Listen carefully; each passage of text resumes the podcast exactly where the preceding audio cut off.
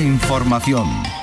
Nocturno en RAI. El Nocturno en RAI, el último de nuestros contenidos temáticos, eh, es el programa Encuentros. En el Maite Chacón va a entrevistar a la productora, guionista y directora de cine Laura Hochman.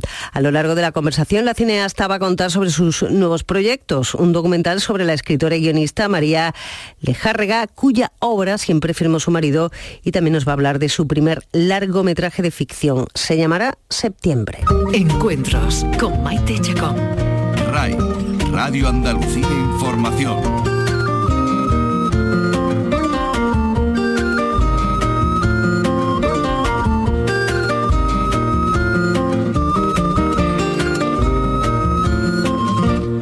Nuestra invitada de hoy a este encuentro está pasando una buena racha en lo profesional. Su último trabajo, el último trabajo que ha visto la luz, está teniendo mucho éxito desde su estreno. No solo porque ha obtenido premios y reconocimientos en festivales y certámenes, podemos ya adelantar que nuestra invitada es guionista, productora y directora de cine.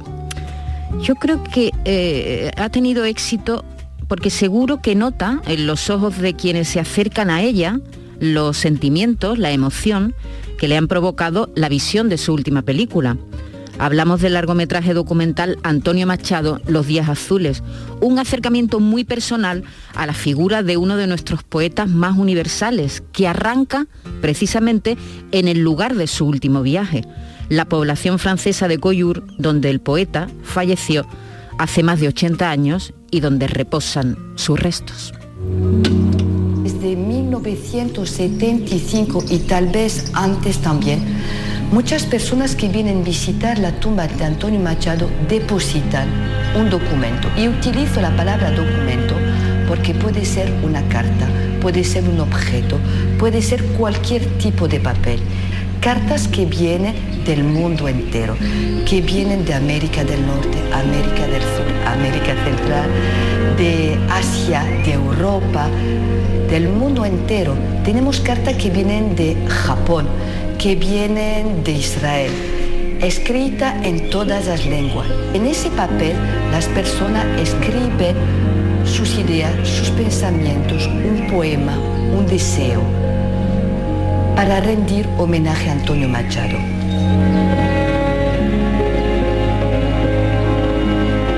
Hemos oído un fragmento del documental Antonio Machado Los Días Azules y estamos con su guionista y con su directora, con Laura Hoffman. Hoffman. Bienvenida, Laura. Muchas gracias. Enhorabuena. Muchísimas gracias. Te están pasando cosas preciosas. Bueno, me están pasando cosas preciosas, inesperadas absolutamente, porque bueno, yo cuando empecé a escribir este documental nunca pensé que fuera a tener tantísima repercusión, pero realmente ha sido muy, muy, muy bonito todo lo que me ha pasado. Mejor cineasta de Andalucía, que otorga esta casa, la RTVA, en el marco del Festival de Cine de Huelva, seis premios a SECAN, entre ellos Mejor Dirección, Mejor Guión, Premio Imagenera del Centro de Estudios Andaluces. Mm, es lo que yo te decía. Además de estos reconocimientos, notas cómo se acerca a ti la gente ¿Notas lo que yo he contado o me lo he inventado? No, no, no, no, totalmente. Yo de eso creo que es, eh, es lo más bonito que me ha pasado. O sea, bueno, los premios lógicamente pues estaban fantásticos, pero mi mayor premio ha sido ese, ¿no? La acogida que he tenido en la gente y la, mm, la sensación, siempre lo digo, ¿no? La sensación de, de compañía que yo he tenido con este documental, porque bueno, a veces me sentía un poco sola, ¿no? En este camino de hacer un documental sobre Antonio Machado, que mucha gente me decía, bueno, y esta hora ponerte tú a recuperar y de repente sí que siento que ha sido un documental que ha conectado con algo muy profundo de la gente y en cada proyección, en cada festival, eh, se me acerca gente después de la película y mm, y bueno, y con lágrimas en los ojos me cuenta cosas muy emocionadas, me cuenta cosas muy personales, me dan las gracias.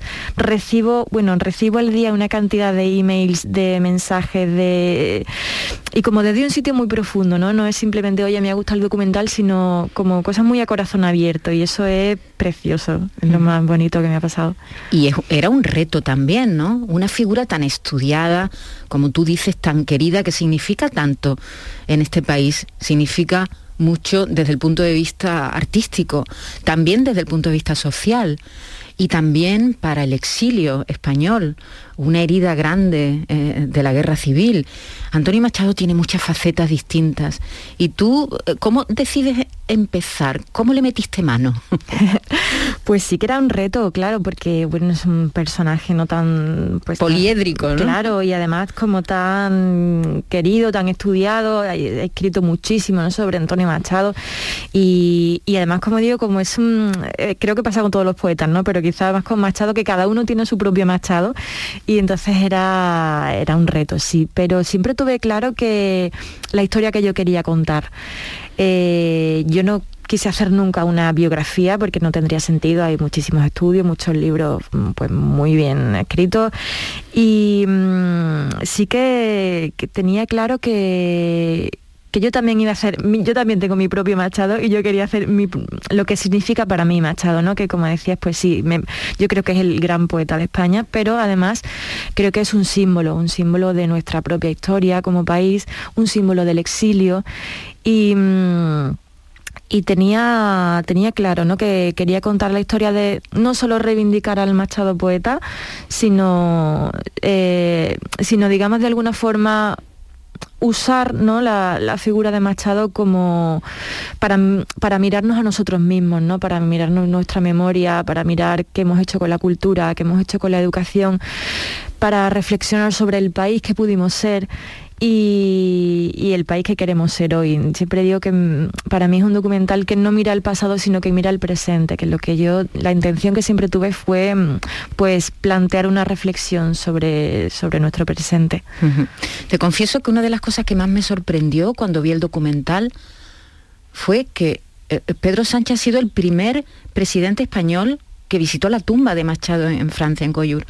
Me, sorprendió, coincidiendo con el 80 aniversario de su fallecimiento, vosotros estabais allí casualmente, supongo, eh, grabando, o, sabíais que Pedro Sánchez iba a ir, que iba a ir esa comitiva española? Pues eh, nosotros fuimos a Coliur a rodar, de hecho fue lo primero que rodamos, eh, nos cogimos una furgoneta desde Sevilla hasta Coliur. Eh, sí que sabíamos que en, bueno, todos los años en Coliur hacen una serie de actos por el 80 aniversario, pero no sabíamos que iba a ir Pedro Sánchez porque de hecho hasta desde la democracia se hace, bueno, y decir, desde España siempre va una comitiva, pero me sorprendió saber que Pedro Sánchez había sido el primer presidente que había bueno, es que, ¿sabes que yo me enteré allí, allí también. minutos antes de que llegara? Mm, bueno, sé que supimos pues un día o dos días antes que iba a ir Pedro Sánchez porque no se sabía hasta el final y nosotros estamos ahí esperando para, para rodar. Y entonces escuché que un periodista haciendo una conexión con el telediario en su crónica decía, es el primer presidente eh, en ejercicio de la historia de la democracia en España que viene a visitar la tumba de Machado. Y yo me quedé, porque claro, una tiende a pensar, bueno, habrá ido, ¿no? Eh, pues desde hace 80 años o, desde la democracia, habrá venido algún presidente. Y me enteré allí y fue una cosa como increíble. Eh, increíble y bueno, mm, yo creo que todo el equipo también nos sentimos muy privilegiados de poder estar presenciando un momento histórico, que creo que es lo que fue. Porque claro, es un lugar de peregrinación, la tumba de Machado. Lo cuentas muy bien en ese fragmento que hemos oído, eh, la guardiana de ese buzón, eh, de esas cartas que recibe Machado en su tumba.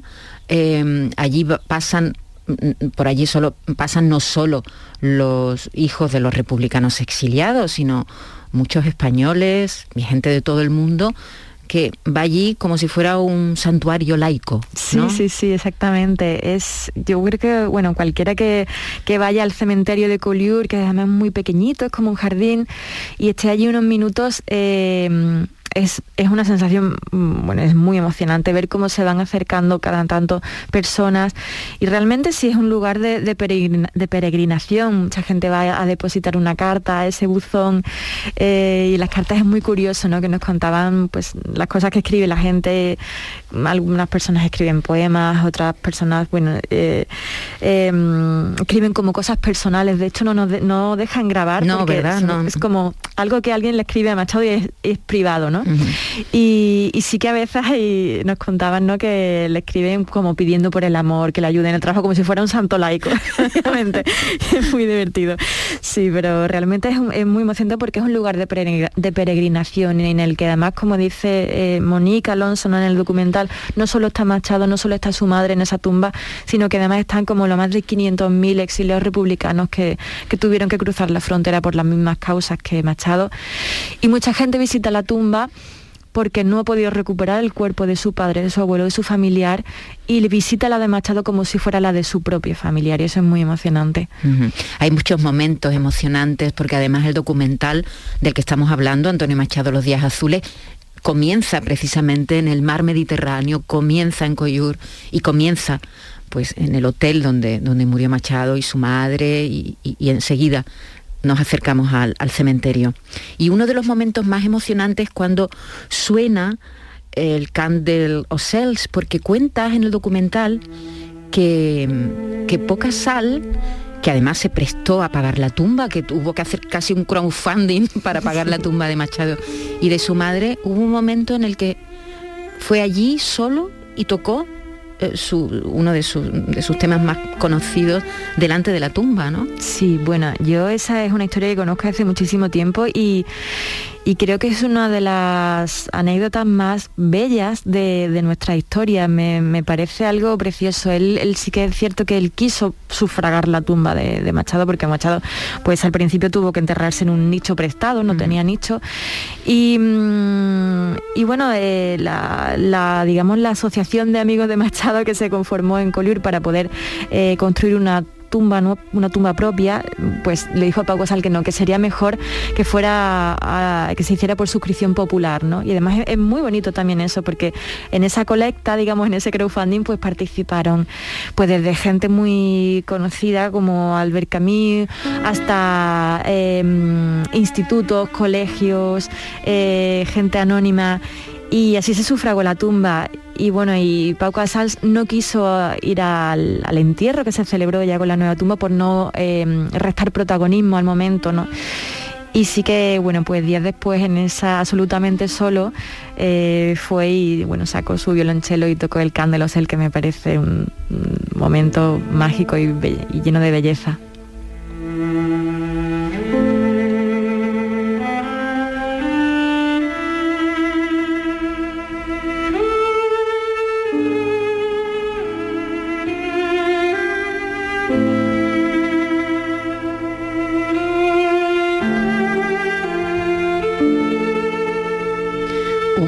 Catalán que también murió en el exilio y curiosamente los restos de Pocasal sí fueron trasladados a, Cataluña después de su muerte, lo que no ha ocurrido con Machado. Eh, es una de las preguntas que tú hiciste en el documental y, los invitados, los, protagonistas, ah, que ahora hablaremos de ellos, mm, están, están de acuerdo en que Machado debe quedarse en Coyur. Sí, sí, yo, yo también. Es un debate que se abre cada cierto tiempo, ¿no? Sobre si mm. traer los restos de Machado a España. Mm, y, yo estoy muy de acuerdo con, la, con lo que vienen a decir eh, pues, los entrevistados del documental. Eh, quizá en España la tumba de Machado sería la tumba de un gran poeta, pero en Coliure es un símbolo. Y es... Eh, es, la tumba es un, es un guardián de la memoria de alguna forma. Está ahí y nos debe recordarnos el por qué está ahí. Eh, y está ahí porque la historia de nuestro país le llevó ahí. Eh, y de hecho creo que yo me he encontrado con que mm, en España no se sabe muy bien esta historia, ¿no? Mucha gente durante el rodaje me preguntaba, bueno, ¿y por qué está enterrado en Collioure? O, por qué se fue, ¿no? Me, me preguntaba gente.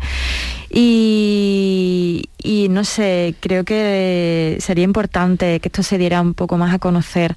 Eh, en Francia sí que me encontré que esa memoria está muy bien guardada, está muy viva, eh, se trabaja mucho con los institutos, con los colegios, ¿no? Eh, y, quizá en España falta un poco ese trabajo de memoria que creo que es importante, para, sobre todo para, para cerrar un poco heridas, porque mucha gente habla como que es de reabrirlas, yo creo que no, que precisamente para poder cerrarlas, para poder avanzar tenemos que conocer nuestra historia y tenemos que saber qué errores cometimos y, y, hacia dónde nos llevaron. Y, bueno, yo sí pienso que sí, que, debe estar en Colliur y porque precisamente nos sirve para para recordar quiénes hemos sido ¿no? y qué nos ha pasado. Creo que vas a ir dentro de poco al Polígono Sur a, hablar con, niños, con chavales. Bueno, fui ayer, fui ah, ayer, fuiste. estuve inaugurando la muestra Living Sur. Eh, ¿Cómo, son esos encuentros? Bueno, pues eh, son fantásticos y yo ayer lo comentaba, ¿no? Eh, bueno, la, organización que, que lleva a cabo este festival, que es llevar el cine a las zonas quizás pues más periféricas o más estigmatizadas, que me parece un trabajo tan importante y es algo que yo quise reivindicar también en el documental, ¿no? Cuando hablo, por ejemplo, de proyectos fantásticos como el de las misiones pedagógicas, que llevaban también la cultura y la educación, el cine, eh, la música. Qué, imágenes tan bonitas hay en el documental de los niños, esos niños ay, de, la, de, los años 30. Eh, que se veían niños pues, de, origen, de extracción humilde, seguramente hijos de, campesinos, de jornaleros, con los ojos brillantes mirando una pantalla o leyendo un libro. Sí, sí, sí. Eh, eh, ¿Esas fotos de dónde las has sacado? Pues esas fotos son del archivo de la residencia de estudiantes en Madrid, algunas son de Valdelomar y, son, bueno, son, son, absolutamente fantásticas y emocionantes, ¿no? Esos ojos de esos niños viendo por primera vez el cine, que es precioso, o, esas bibliotecas ambulantes, ¿no? Que se llevaban por aldeas en las que pues, la gente no tenía acceso a, los libros, al cine, a la música, a esas mm, exposiciones que montaban con reproducciones de cuadros de Museo del Prado. A mí me, me emociona tanto y me me parece tan importante eso que, quise reivindicarlo, quise recordarlo en el documental porque para mí, bueno, Muñoz Molina lo comenta, ¿no? Mm, para mí eso es ser patriota. Ahora que se habla mucho de la patria, ¿no? Pues yo creo que ser patriota era eso, era llevar la educación y la cultura a la gente que no tenía acceso. Eso era hacer país y me parece que, era, que sería importante, ¿no? Que reflexionáramos, reflexionáramos sobre eso hoy en día. Has mencionado a Antonio Muñoz Molina, que es uno de, de las personas con las que has contado, una de las personalidades con las que has contado para este documental, pero por allí pasan Alfonso Guerra, que es un confeso machadiano, Jackie Sorel, Ian Gibson, eh, Muñoz Molina, Elvira Lindo, los poetas Luis García Montero, Jacques Rodor también, Joel Santa García, a la que hemos oído al principio, eh, Amelina Correa, Elvira Lindo, Fanny Rubio, Antonio Rodríguez Almodóvar, pasan por el documental. Leer a Machado es entender la vida, sus alegrías, sus descalabros, y en ocasiones lo imposible. No creo que nadie pueda enseñar mejor que Machado cómo hay que vivir. Es un caso de un poeta que ha tenido un paraíso perdido, que jamás olvida. Y el primero que dice la poesía es acción, soñar con los ojos abiertos. Esto es absolutamente nuevo. Y para mí lo que me emociona de esa época, de ese momento de Machado y los suyos, es que ellos tenían ese compromiso, tenían un firme compromiso de mejorar su país y sabían que la cultura podía mejorar su país. Es el Machado republicano, heredero de la institución libre de enseñanza, educador, el que cree que a través de la educación puede transformarse la sociedad española. Esta gente es profundamente tradicional, profundamente española pero defienden otra tradición, que también existe y que también es nuestra. Hay en mis venas gotas de sangre jacobina, pero mi verso brota de manantial sereno. Y más que un hombre al uso que sabe su doctrina, soy en el buen sentido de la palabra bueno. Hemos oído a las personalidades que, hablan y a Pedro Casablan, del que vamos a hablar ahora, que es una parte muy importante Total. del documental. Lo primero, ¿qué te dijeron ellos cuando se acerca alguien tan joven a plantearle este documental? ¿Qué te contaron? Bueno, pues fue complicado porque todas estas personas tienen una agenda muy apretada, pero, pero lo primero que me dijeron era, bueno, si es para don Antonio, sí. ir, ir, con Antonio Machado es como que te abre, te abre puertas, porque realmente es lo que comentábamos, ¿no? Antonio Machado no es simplemente un gran poeta, es algo como muy importante para mucha gente y para todos ellos lo es, sin ninguna duda. Y bueno, pues fue un, un lujo para mí poder estar con ellos, poder entrevistarlos, poder conocerlos. Eh, estaba escuchando ahora a Francisca Aguirre, ¿no? que para mí fue una, bueno, es uno de los regalos de, la vida, diría, el haberla conocido, porque de hecho murió muy poquito tiempo después. Y, y es ¿No, ¿No, llegó a ver el documental? No, no llegó, a, verlo, No, no, me dio mucha pena porque bueno, ella es una yo la reivindico mucho, siempre digo, por favor, que la gente lea, lea la obra de, de Paca Aguirre, que es una poeta fantástica, fantástica, y bueno, y escucharla es, bueno, ya lo habéis oído, lo oído. Es una, es una maravilla. Eh, los que han visto el documental, ¿qué te han dicho? Bueno, pues mm, ha sido... Yo, tenía un poco de miedo porque, claro, eh, decía, veremos a ver, ¿no? Estas cosas nunca... Y, recuerdo que aquí al estreno en Sevilla vinieron Antonio Rodríguez Almodóvar y Alfonso Guerra y, bueno, los dos estaban encantadísimos. yo estaba como, uff, respire tranquila. Eh, sí, bueno, y todo, todo. La verdad que han sido, bueno, Ian Gibson, eh, que yo lo admiraba tanto. Y yo creo que Ian Gibson es, lo he visto realmente emocionado en el documental. a veces no podía contener las lágrimas. ¿verdad?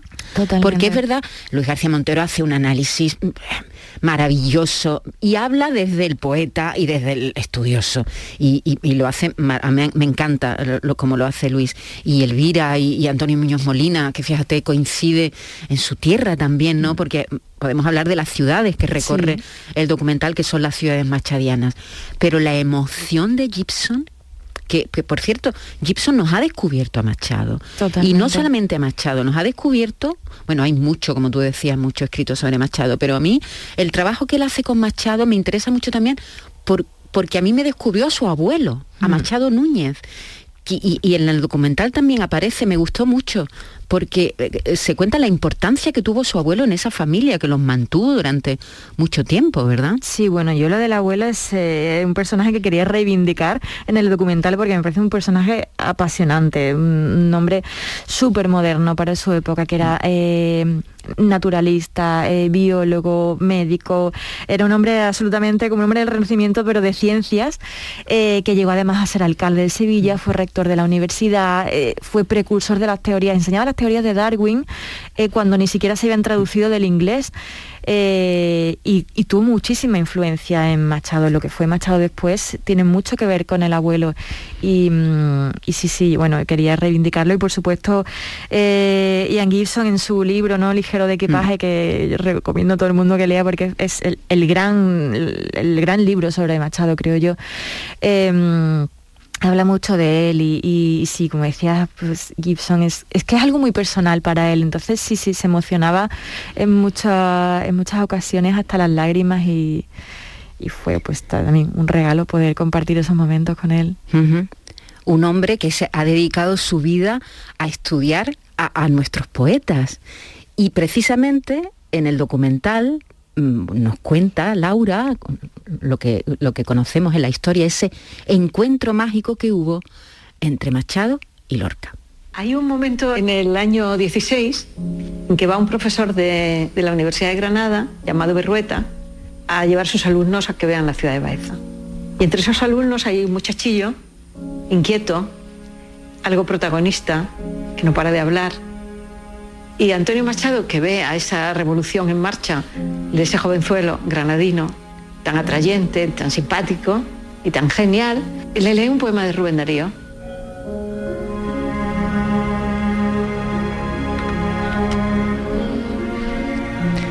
Bueno, y ahí se produce ese encuentro. una obra de falla al piano. Y es curioso que da un salto a la vocación de, Federico. Y se encuentran dos miembros de dos generaciones tan ajenas y tan diferentes. Me imagino cómo Gibson estaría feliz, claro, se entiende ¿no? esa emoción que tenía eh, cuando le propusiste esta, esta historia, ¿no? Claro, sí, sí, bueno, él y el trabajo que ha hecho no solo con Machado, no con Lorca, ¿no? Con Lorca, el, que nos ha eh, redescubierto o descubierto Lorca a todos, que es curioso, ¿no? Que al final tenga que ser una... este trabajo no se haya hecho por una persona desde España, sino que hayan tenido que venir de fuera para redescubrirnos o descubrirnos a nuestros grandísimos eh, autores.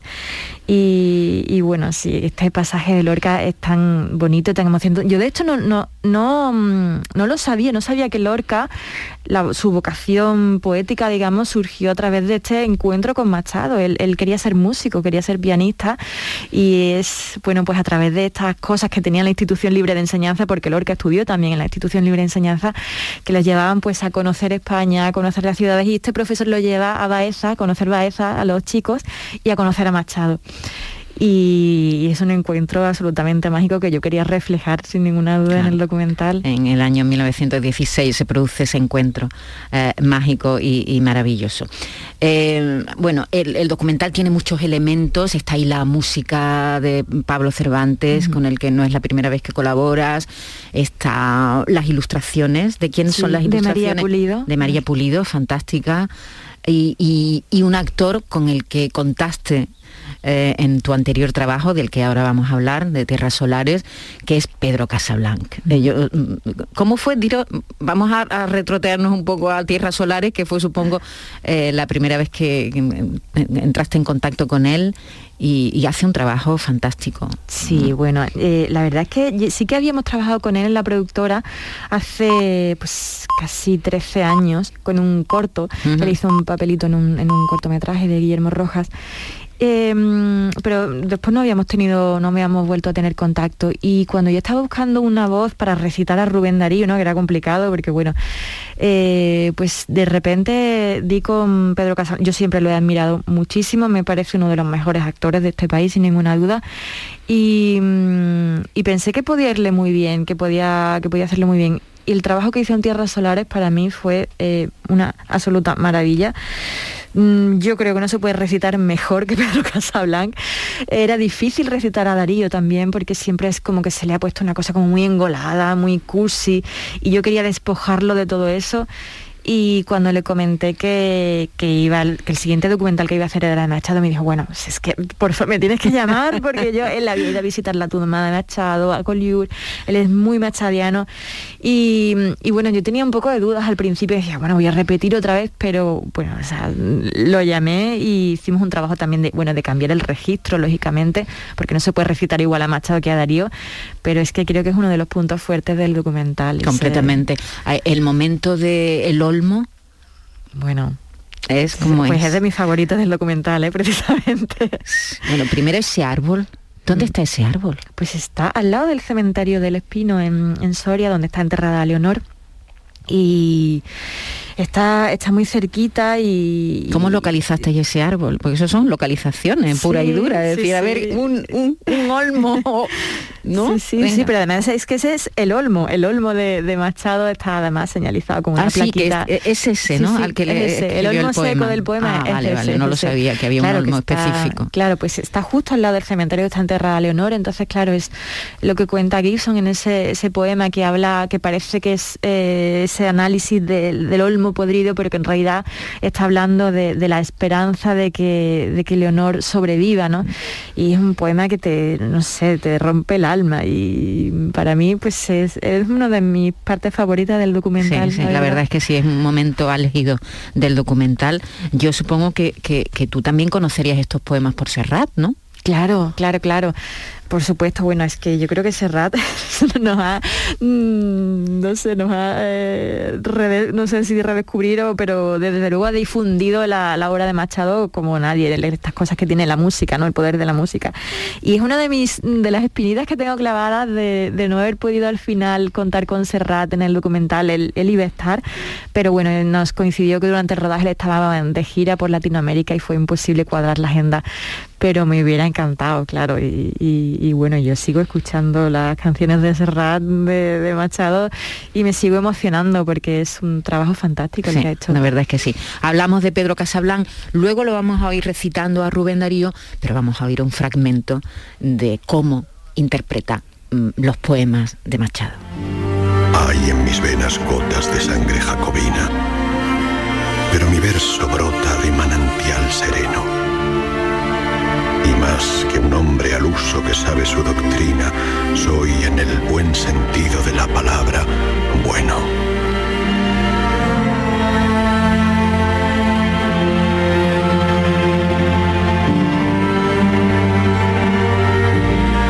En fin, todo de, pronto hay proyectos, ¿no, Laura? Que todo cuadra, tac, tac, tac, ¿no? Es como el puzzle se monta bien. Sí. Y, y, tiene la sensación de que ha ocurrido con, con este trabajo. Pues sin ninguna duda, la verdad. Modestia aparte, ¿no? Modestia aparte. no, de que, de que ha, eh, llegado la gente. La verdad es que sí, sí, sí. Eh, no sé, ya te digo que eres una cosa totalmente inesperada. Yo pensé que era, bueno... ¿Qué te decía la gente de tu edad? La gente, eso, me lo, has insinuado así al principio cuando tú primero decides hacer un documental de Rubén Darío. Sí, que eso ya ¿Cómo se te ocurre eso? A ver. eso ya es como... Pues mira, eh, se me ocurrió porque eh, no sé si fue un poco de inconsciencia, no sé, pero leí un, artículo que, hablaba de que de esos viajes de Rubén Darío a Andalucía y me gustó mucho la razón, ¿no? Me gustó mucho que era un hombre que estaba deprimido, que estaba triste y que venía a buscar la luz Andalucía y yo vi que ahí había una historia con la que además yo me sentí muy, muy identificada, eh, esa búsqueda de la belleza, de la vitalidad. Eh, y me puse a escribirlo, pero también te digo sin ninguna esperanza de que esto fuera a salir, y esto no le va a interesar a nadie, me lo van a tirar a la cabeza. Y, muy prontito, pues, pues que casi inmediatamente me llamaron de televisión española, me dijeron que les haya encantado el guion y que querían coproducirlo y, inmediatamente Canal Sur, la Junta de Andalucía, fue una cosa como que vino rodada. Y, pero sí, la gente me decía, pues bueno, esto de Rubén Darío mm, y con Machado igual, pero ¿por qué haces esto? ¿No? Ahora te vas tú a un tema tan poco de moda, tan poco cool, ¿no? Tampoco. pero bueno, es que no sé, yo no tengo ese prejuicio. A mí me parece que, que las historias que son historias muy vivas, que son necesarias, que hablar de la, de la, es que creo que es hablar de la vida, ¿no? A ver, en el caso de Rubén Darío era hablar un poco del paso del tiempo, de la belleza, de la nostalgia, de la juventud, que son cosas comunes a todos. ¿Y, fue Rubén Darío el que te lleva a Machado? Sí, sí, sí. sí Porque claro, ellos tuvieron una relación, ¿no? Cuando, cuando Rubén Darío viene a España huyendo de la depresión, del alcoholismo, del, gris París, ¿no? Mm. Y llega a, tierras solares, llega al sol y llega, mm. aunque, aunque hace dos viajes, ¿no? Sí, voy a hacer uno muy cortito en realidad, que por trabajo, pero eh, digamos que el, viaje ya que hizo personal y más largo fue este que, él narra en Tierras Solares. En, Tierras Solares. Eh, por supuesto, también eh, Laura, para este documental, que fue el primero, ¿eh? Mm, por, si alguien no, nos está oyendo y no lo sabe, primero fue Tierras Solares, este documental dedicado al viaje que hace Rubén Darío por Andalucía. Tierras Solares y luego el de Machado del que hemos estado hablando hace un momento. Pero vamos a, oír a parte de los invitados que participaron en el, en el documental de Tierras Solares. Darío llega a España con una misión oficial, digamos así, una misión de la nación como corresponsal para cubrir eh, la situación histórica de la España del momento. La nación de Buenos Aires, pues son los que le dan trabajo y son los que le mandan a Europa para que eh, le contratan. Bueno, él viene en 1892 para el centenario del descubrimiento de América y le acogen muy bien los escritores españoles. Ahí conoce sobre todo bueno, a Unamuno, Méndez Pelayo, a los, diríamos que a los más grandes, a los, eh, a los mayores, por decirlo de alguna manera. Le acogen muy bien en 1892 y después va a venir con el desastre, eh, denominado así, el desastre de, las colonias, o 1898, volverá a venir y tendrá también contacto con otros escritores más jóvenes. El Darío que, eh, que, viene a España en 1898 es diferente al Darío que había visitado España seis años antes.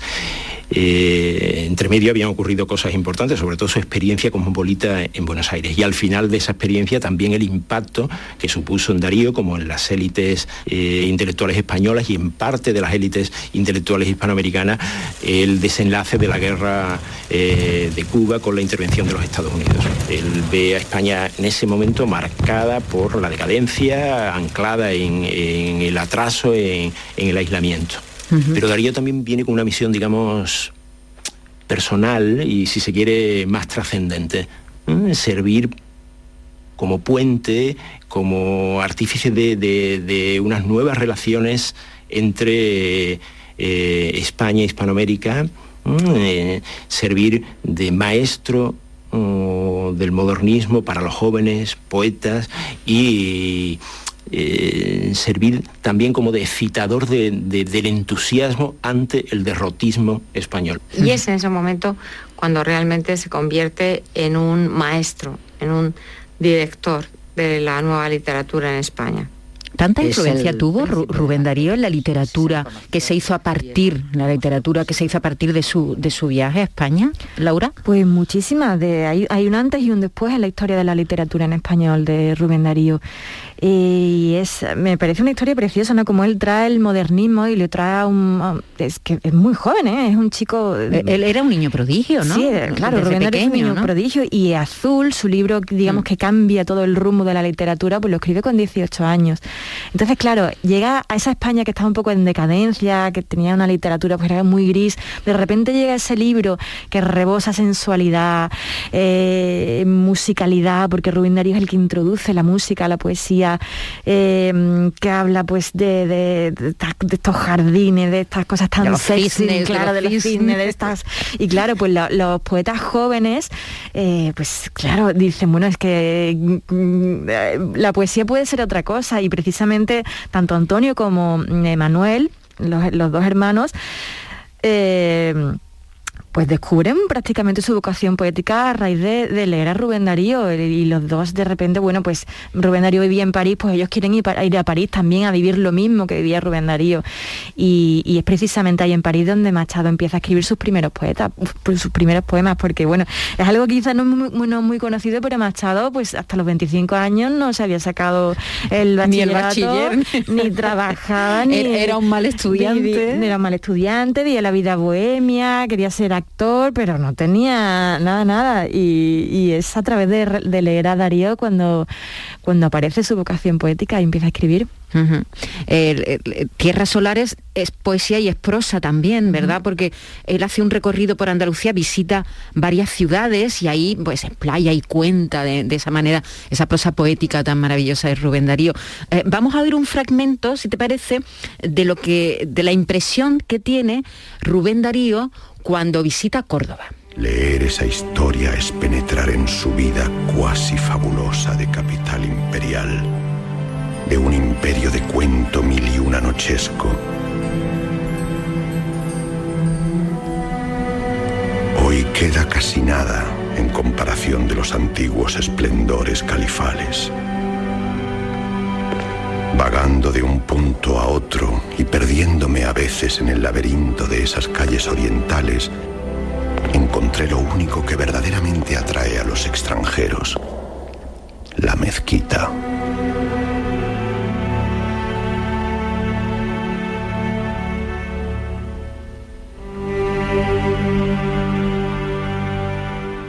Ahí vuelves a utilizar, a, utilizar, digo, a contar con eh, con Pablo, ¿no? Con Pablo Cervantes, que es el autor de la música. Sí, sí, sí, por supuesto. Bueno, Pablo es que es, aparte de ser un grandísimo compositor, es muy amigo y yo está en mi equipo siempre. Bueno, vamos a hablar, si te parece ahora, de tu faceta de productora, porque además de ser guionista, directora, tú estudiaste historia del arte, eh, porque te gusta la arqueología y, cómo llegas al cine. Pues llegué por casualidad, la verdad. Eh, nunca estuvo en mis planes eh, dedicarme al cine. Yo, bueno, es, cierto que siempre me había gustado escribir, entonces estuve ayudando, yo quería hacer entre periodismo o historia del arte, que también me gustaba mucho. Y al final me decidí por historia del arte porque, bueno, sí, yo quería ser arqueóloga, de hecho lo fui durante un tiempo. Em, y, bueno, y disfruté mucho mi carrera. Pero bueno, después hice un máster de gestión cultural y entonces empecé a trabajar en festivales de cine. Pues en el Festival de Cine aquí de Sevilla, por ejemplo, y ahí pues entré en contacto con gente que ya sí se dedicaba al cine y como yo venía pues del ámbito de la historia pues mira, precisamente fue una gran productora, Marta Velasco, y, gran amiga, la primera que me dijo, oye Laura, pues estamos haciendo un documental, eh, ¿te apetece trabajar como documentalista? Y, fue mi primer contacto con laboral, ¿no? Con el mundo del cine y, bueno, pues a partir de ahí ya me enganché. Eh, de la documentación pasé al guion, porque ya te digo que a mí siempre me, había gustado mucho escribir. Estuve trabajando muchos años como guionista para otros largometrajes, para otras productoras y hasta que, bueno, decidí tirarme a la piscina ya con tierra solar y decir, pues mira, me apetece mm, contar mis propias historias y como yo las contaría. Pero antes de eso llegó la productora, ¿no? Creo que, que la fundasteis Gonzalo Rojas y tú en el año 2013, ¿puede ser? Eh, bueno, Guillermo Rojas Guillermo, Guillermo Rojas. él ya tenía su productora, pues eh, la fundó en la facultad, ni siquiera con, Luis Melgar eh, y con Bernabé Bulnes. Eh, ellos crearon la productora, pues ya te digo, en, el último año de carrera. Entonces, eh, bueno, yo sí que me incorporé en, 2013, que también hicimos ahí un cambio de nombre. Ahora antes era 2 de 14, ahora es Summer Films. Y, sí, pues eh, me incorporé, pues eso, llevando un poco la parte de, cine documental que hacemos. Nosotros hacemos ficción, pero también bastante cine documental. Y, bueno, pues ahí me incorporé llevando yo esa división. ¿Y cómo es ese doble papel? Porque por una parte está, bueno, aparte del negocio, ¿no? El cine es un negocio también. Y por otra parte, tú eres creativa, hmm. eres productora y creativa a, la vez. Esa, unión, ¿cómo se lleva? Bueno, pues tiene sus cosas buenas y sus cosas malas. Por una parte, el yo ser la propia productora de mis eh, películas me da una libertad absoluta eh, que es fantástica, ¿no? Eh, pues el, poder yo hacer lo que quiera prácticamente.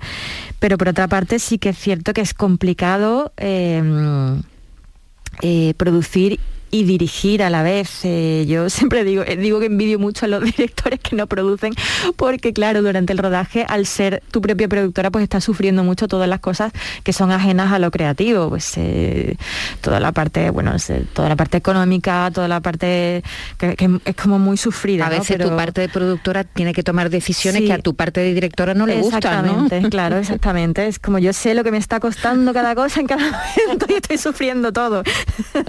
y si me llueve, bueno, claro, entonces se sufre mucho por ahí y sí, y entonces es complicado porque en rodaje tienes que estar tomando, bueno, en rodaje, en postproducción y en todo, tienes que estar tomando decisiones, pues eso, que igual eh, pues mi parte directora tiraría por un lado y la productora por otro, entonces bueno, pues hay que estar compaginando. Pero por otra parte, bueno, tiene esta cosa que te digo de, la libertad que te da eso.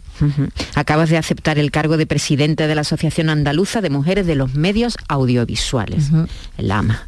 Este año ha sido un buen año para el cine hecho por mujeres en cuanto a visibilidad ¿no? de, su trabajo.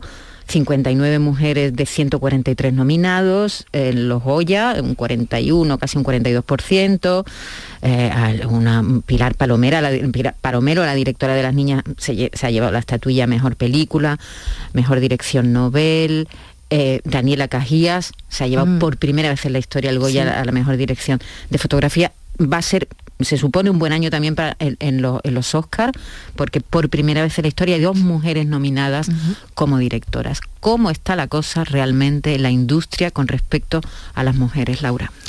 Bueno, pues yo creo que estos dos ejemplos que estás comentado nos dan la pauta de cómo está la situación. Eh, por supuesto, lo celebramos, es fantástico, eh, pero digamos que que esto sea noticia, eh, pues nos da la idea de, todo lo mal que estábamos, ¿no? Eh, porque esto debería ser normal.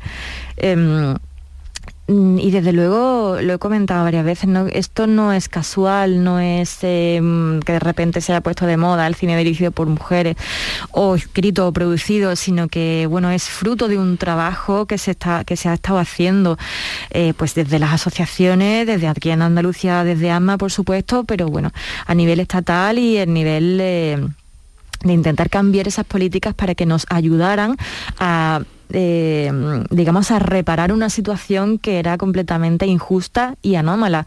Y es que era la, mm, presencia absolutamente, pues casi...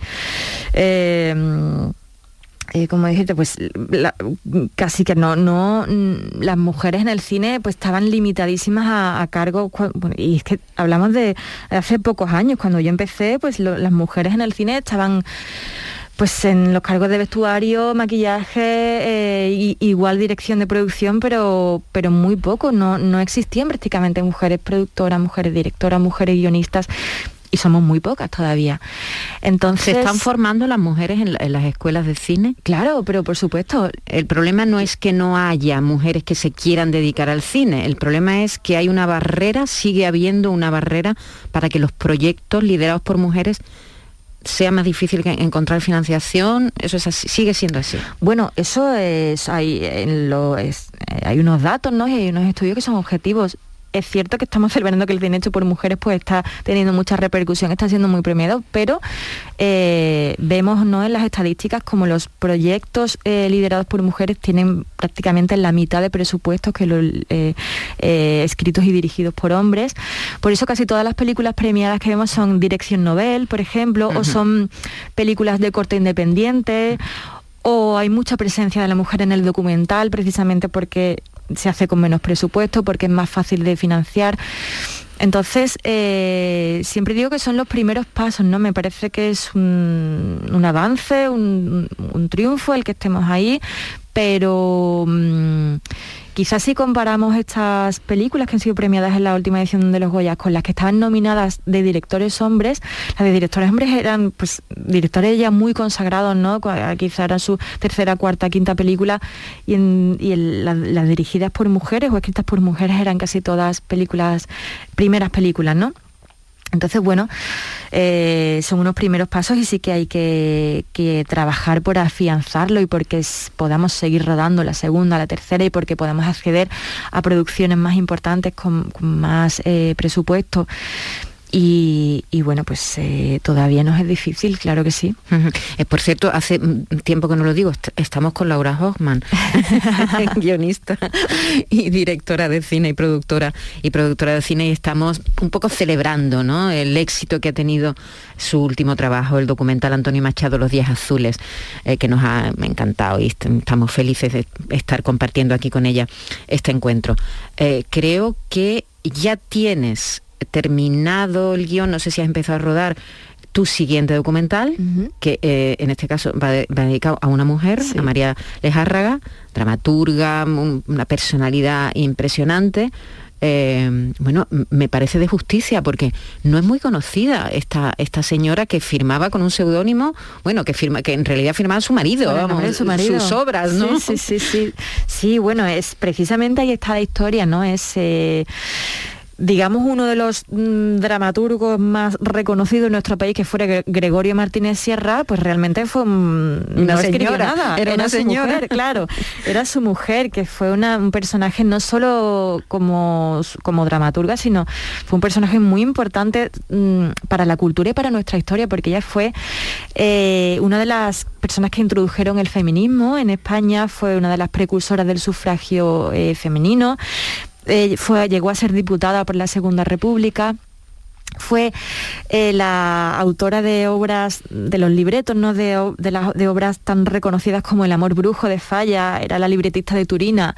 Eh, y sin duda, si, fuera, si hubiera sido un hombre, pues sería un nombre que nos sonaría a todos, sería reconocidísimo, estaría más que estudiado, pero el de María es un nombre que desconocemos y que está completamente olvidado. Y Llegó a Hollywood, ¿no? Bueno, es que fue guionista de Hollywood, es una historia apasionante. Claro, su guion lo firmaba su marido, pero, pero fue, sí, sí, sí, muchas de sus películas se llevaron a Hollywood. De hecho, Canción de Cuna, que obra que en España conocimos por la película de Garci, que, llegó a los Oscars también, tiene su versión eh, en Hollywood también, se llevó al cine hasta cinco veces y es una, y es una de sus obras que es preciosa, por cierto.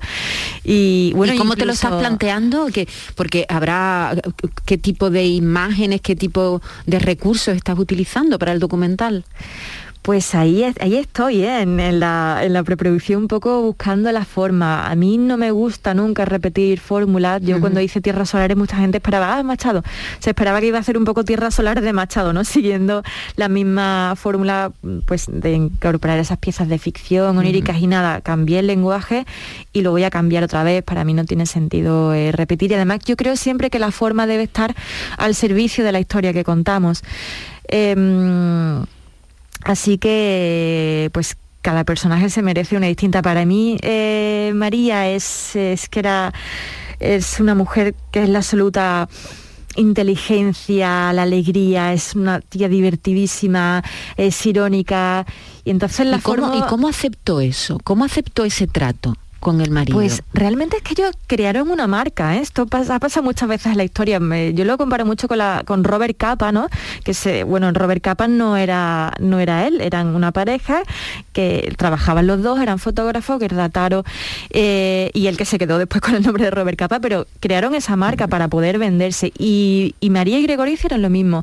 Crearon la marca de Gregorio Martínez Sierra porque en la que él, digamos, era el empresario, se dedicaba a tener relaciones con las editoriales, con los teatros, y ella escribía. Era la parte creativa. Claro, porque bueno, quizás si ella, el haber ido con su propia firma, con el nombre de una mujer, pues no hubiera tenido esas puertas abiertas. Entonces, bueno, crearon esa marca que después, pues, eh, bueno, en la historia de ellos, ellos se separaron y, y, ella se quedó un poco, de hecho, él, cuando él muere, pues ella se quedaba un poco como ella dice me he muerto en vida porque no puedo seguir escribiendo qué impresionante historia ¿eh? es una historia impresionante. Para cuándo la estrenas bueno por lo menos en proyecto el proyecto sí sí. Bueno vamos a rodar eh, pues dentro de poquito en mayo junio y la idea es poder estrenar para primavera del año que viene. Del, 22 de 2022 y también mm, creo que estás con tu primera obra de ficción con septiembre Sí, sí, sí. Pues uy, me da un poco de vértigo porque estoy, estoy escribiendo, pero sí, tenía muchas ganas de de pasarme a la bueno no de pasarme no porque yo voy a seguir haciendo documental porque yo es un, género que, que, adoro pero sí de, de hacer algo de ficción y de contar ya una historia eh, pues quizá más propia, aunque yo siempre digo que mm, los documentales que he hecho son muy personales y tienen mucho que ver conmigo, pero, pero sí el, poder crear yo mi propia trama y el, trabajar desde la ficción. Em, y bueno, pues ahí estoy escribiendo. Estás ahí escribiendo. Bueno, pues te deseamos mucha suerte con todos tus proyectos. Em, darte la enhorabuena otra vez eh, por tu trabajo y lo que te deseamos es eso, pues mucha suerte. Eh, por cierto, em, cuando ya me he enterado que cantas, ya me he quedado muerta. Digo, pero bueno, ¿esto cómo puede ser? ¿Esto cómo puede ser? Bueno, pues resulta que en, una película producida por su productora, por Summerfield, y dirigida por su socio, por Guillermo, Guillermo Rojas, eh, pues también que canta, que canta.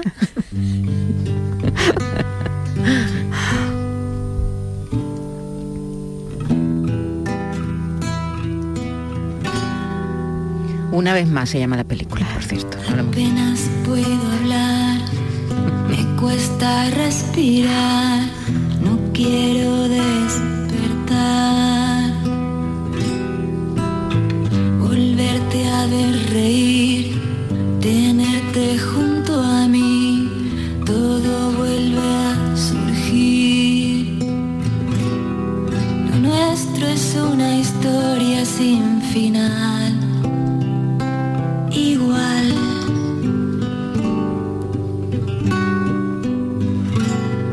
Cogernos de las manos no nos bastará. Una vez más dirigida por Guillermo Rojas, producida por Samuel Finn, donde haces de cantante. No solamente canta, sino que actúas. Bueno, estas son las cosas del cine independiente, que uno ya tiene que hacerlo todo. que produce, además soy la directora de vestuario también. También lo he visto, sí, sí, sí. Te has encargado del vestuario de la película. Sí, y bueno, y esto, es que tanto Guillermo como yo trabajamos desde un sitio muy personal, ¿no? Y mm, y nos gusta implicarnos mucho en los proyectos. De hecho, Guillermo hace un, un, papelito también en la película. Y, son historias que salen desde algo tan profundo, desde, como digo, de algo tan personal que nos gusta pues darlo todo. Y, bueno, yo tengo que decir que yo me da mucha vergüenza escuchar. Tenía muchísimo reparo, yo además no canto, que, bueno, canto en la ducha, en mi coche, pero, pero Guille se empeñó en que, en que cantara la canción. Además es una canción preciosa compuesta por Pablo Cervantes también, la letra de Guille de Lourdes Palacios y, que somos muy amigos y, dije, venga, va. ¿Cuántas pandillas hay de cine en Andalucía? Bueno, en Andalucía no, en, general es que el cine es algo muy de familia también, ¿verdad? La gente a lo mejor no lo ve desde fuera, pero en cuanto conoces a los productores y a los equipos que se forman ahí, que son, sois como familia, ¿no? Ahí está Alberto con su panda, Alberto Rodríguez con su panda, ahí estáis vosotros también, ahí está Olmo Figueredo también con su panda, que, repetís, repetís colaboradores, mm, eh, tiene, tiene esa parte de, familia al cine. Sí, es que hemos crecido juntos, claro, yo te estaba hablando cuando yo empecé a trabajar en el Festival de Cine en Sevilla, en ese festival estábamos trabajando Olmo, Manuela, mm, eh, Manuel H. Martín, eh, Bernabé Rico, Guillermo Rojas, esto, que, claro, y entonces, y estamos todos pues empezando, a, quien hacía sus cortos, había, estábamos trabajando pues yo de relaciones públicas, Guille de chofer, eh, me acuerdo que, bueno, pues Olmo en prensa, eh, y entonces, claro, hemos crecido juntos y somos todos pues muy amigos, somos todos como una familia así, y, es muy bonito también eso. Muy bien. Laura Hoffman, encantada, un abrazo, muchas gracias y mucha suerte. Pues muchísimas gracias a ti.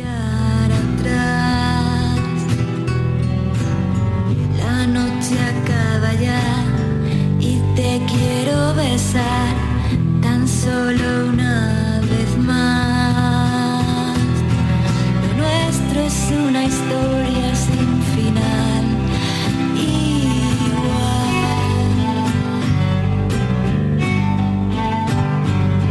Juntar nuestros caminos no nos va.